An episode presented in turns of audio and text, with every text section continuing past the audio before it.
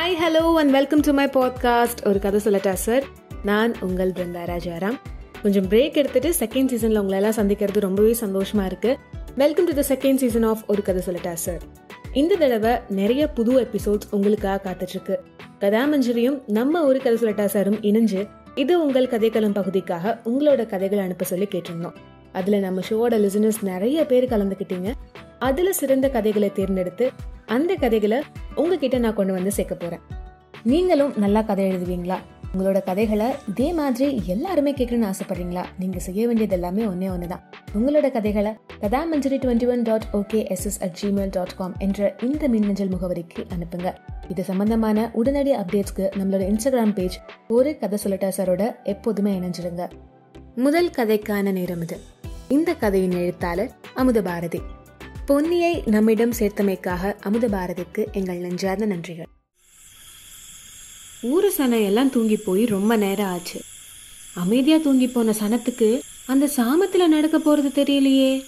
பொன்னி கூட அந்த சாமத்துல எந்த நாளையும் தூங்காத தூக்கத்தை தூங்குனா. அவளை பத்தி தெரியுமா உமக்கு? சொல்லுதன் கேளும். நம்ம ஊரு நாட்டாமவன் துறைக்கு முறை பொண்ணு. வயசு வந்து வருஷம் ஆச்சு. இன்னும் வாக்கப்படல. தொரை வேலை செஞ்ச கம்பெனி அவனை மலேயா கூட்டி போய் ஆறு வருஷம் ஆச்சு மலேயால இருந்து அப்பா அத்தாளுக்கு கடுதாசி போடுதானோ இல்லையோ? பொன்னிக்கு மாசம் தவறாம கடுதாசி வந்துரும். சின்ன வயசுல இருந்தே பொன்னிக்கு தொரை தான் புருஷன்னு சொல்லிதான் வளர்த்தாங்க. சொன்னது போலவே துரைக்கும் பொன்னி மேல ஒரு கண்ணு. அவன் அப்படி பாக்குறப்ப எல்லாம் பொன்னி வெக்கப்படுறத பார்க்க அம்பட்டு சோக்கா இருக்கும். துரை பொன்னி கண்ணால எப்பன்னு ஊரே கேட்டுச்சு. கை நிறைய சம்பாரிச்சிட்டு ஒரு வருஷம் கழிச்சு துரை வர்றப்போ அவனுக்கு முப்பத்தி ரெண்டு வயசு. பொன்னிக்கு இருபத்தி மூணு வயசு. பொன்னி பெரிய கண்ணு கருத்த தேகம் சுருட்ட கரிய மயிறு செவந்த உதடு. அவளை பார்த்துதான் லட்சுமியே எங்க ஊருக்கு வந்துச்சான் அப்படி ஒரு உருவம். அவ குணமும் மத்தவங்க வியக்கும்படி இருக்கும். சிரிச்சு பேசுவா அடக்கமா இருப்பா. வீம்பு கோவம் கிடையாது. வீட்டுக்கு யாரு வந்தாலும் வயிறு நிறைய கறி சமைப்பா ஊரு சனத்துக்கு பொன்னி இளவரசி மாதிரி. சில பொம்பளைங்க அவ மேல பொறாமப்பட்டாங்க. ஏழு வருஷம் மாமா வர்ற வரைக்கும் பூ வைக்க மாட்டேன்னு வைராகியமாவில் இருந்தா? தோர செவந்த தேகம் நீட்ட முடி பெரிய தோல் அலங்காநல்லூருக்கு போனா அங்க அவன்தான் ராசா. நம்ம ஊருக்கு வருஷம் வருஷம் பெருமை சேர்த்தது அவன் தானே ஏழு வருஷமா அவன் இல்லாம இளவட்ட பயலுவ எவனுக்கும் பயம் இல்லாம விட்டேத்தியா இருக்கிறானுவ. போகிற வர பொம்பளை எல்லாம் கேலி பண்ணுவானுவ. இப்போ அவன் வந்த உடனே இலவட்டமெல்லாம் அடங்கிட்டானுவ. துரன்னா எல்லாருக்கும் மறுவாத கலந்த பயம். ஆனால் துரன்னா பொன்னிக்கு அப்படி ஒரு நேசம். மாமே ஊர்ல இருந்து வந்துட்டான் பொன்னி அப்படின்னு அங்கிருந்து நொண்டி கத்துனான் பல்ல உடைச்சிருவேன். அவர் எனக்கு மட்டும்தான் மாமன்னு உரிமையா கோபத்தோட சொல்லிட்டு துரை வந்த சந்தோஷத்துல நல்லா அலங்கரிச்சு பூ பொட்டு சூடி கோயிலுக்கு போய் சாமி என் மாமா என் கூட நூறு வருஷம் வாழணும்னு வேண்டிட்டு வந்தான் அன்னைக்கு துரை பொன்னி கண்ணாலம். ஊரே அங்கதான் கைய நினைச்சது. ஜோரா கண்ணாலம் நடந்துச்சு. குடிமகன்க சங்கு ஊதினாங்க. பெண்க கொலவை போட்டாங்க. இளவட்டங்க கை தட்டினாங்க. துரை தாலி கட்டினான் அங்கனையே நிலத்துல நெல்ல போட்டு விளைச்சு விவசாயமும் பண்ணினான் துரை. பெரிய வயல. அதுக்கு நடுவுல சின்னதா ஒரு குடிசையில வாழ்ந்தாங்க. புருஷன் பஞ்சாதே இப்படி இன்பமா அந்த ஊர்ல எவனுமே பார்த்ததில்ல. மூணு வருஷத்துல மூணு குழந்தைய பெத்தெடுத்தா மகராசி. மூணுமே பொம்பளை பிள்ளைங்க. துரைக்கு ஆம்பளை பிள்ளை இல்லைன்னு வருத்தம். ஆனா பொண்ணுக்கு புருஷன் கூட வாழ்றது மட்டும்தானே சுகம். பிள்ளைங்க மூணு மாமன் ஜடையில இருந்துச்சுங்க. அதுகளை பார்த்து பார்த்து பூரிச்சு போவா பொன்னி.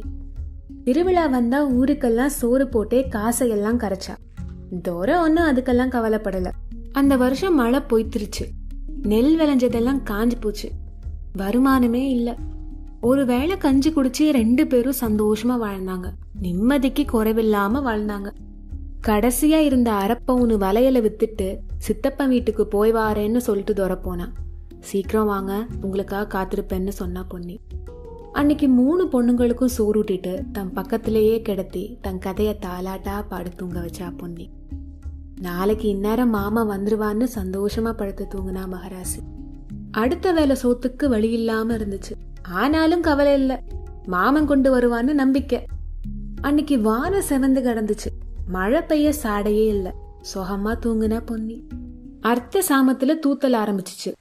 குடிசை ஓட்ட வழியா தண்ணி பொன்னி மேல சொட்டுச்சு. அதை பார்த்து எழுந்து வேற பக்கம் படுத்தா. கொஞ்ச நேரத்திலே நல்ல மழை பெஞ்சிச்சு.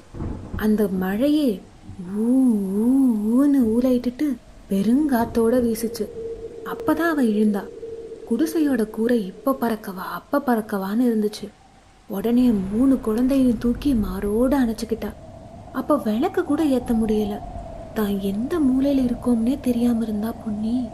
அப்போ வந்த காத்துல வீட்டு கதவு ஓலையோட சேர்ந்து பறந்து போச்சு. மவளை தேடி அப்பனும் ஆத்தாலும் வந்தாங்க. குழந்தையிலையும் பொன்னியையும் கூட்டி போக வந்தாங்க. பொன்னி புலையிலெல்லாம் கொடுத்தா தா வரமாட்டேன்னு அடம் பிடிச்சிட்டா? மாமங்கிட்ட வாக்கு தந்தேன்னு ஒரே அடம். அப்பம் கெஞ்சி பார்த்தாரு. ஆனாலும் வரவே இல்லை. புயலோட தாக்கம் அதிகமாக போச்சு. அவளுக்கு துணையா நொண்டியை வச்சுட்டு அப்பனும் அத்தாழும் அழுதுகிட்டே போனாங்க. பொன்னி மாமனை எதிர்பார்த்து வாசல்லே காத்து கிடந்தா. அன்னைக்கு இரவு புயல் செஞ்ச நாசத்தை யாராலையும் பார்க்க முடியல. விவசாயங்களோட வீடு சரிஞ்சு போனது. ஆனா அவங்க அதை கூட பெருசா எடுக்கல. அவிக வயலெல்லாம் நாசமா போனதும் அந்த குளிரில பொஞ்சாதி பிள்ளைய கூட பார்க்காம அர்த்த சாமத்துல மருந்து குடிச்சு செத்து போயிட்டாங்க அவன் பொஞ்சாதிக்கு பிள்ளைய காப்பாத்துறதா புருஷன் போனதுக்கு ஒப்பாரி வைக்கிறதானே தெரியாம புலம்புறா. சாத்தான் போய் அரை நாள் இருக்கும். நாட்டாம ஊர் எவ்வளவு சேதமாயிருச்சுன்னு பார்க்க வந்தாரு. ஊரெல்லாம் சோகம் நாசம் பேயாட்டம் ஆடி தீர்த்து கிடந்துச்சு. அவரால் மனசு பாரம் தாங்க முடியல.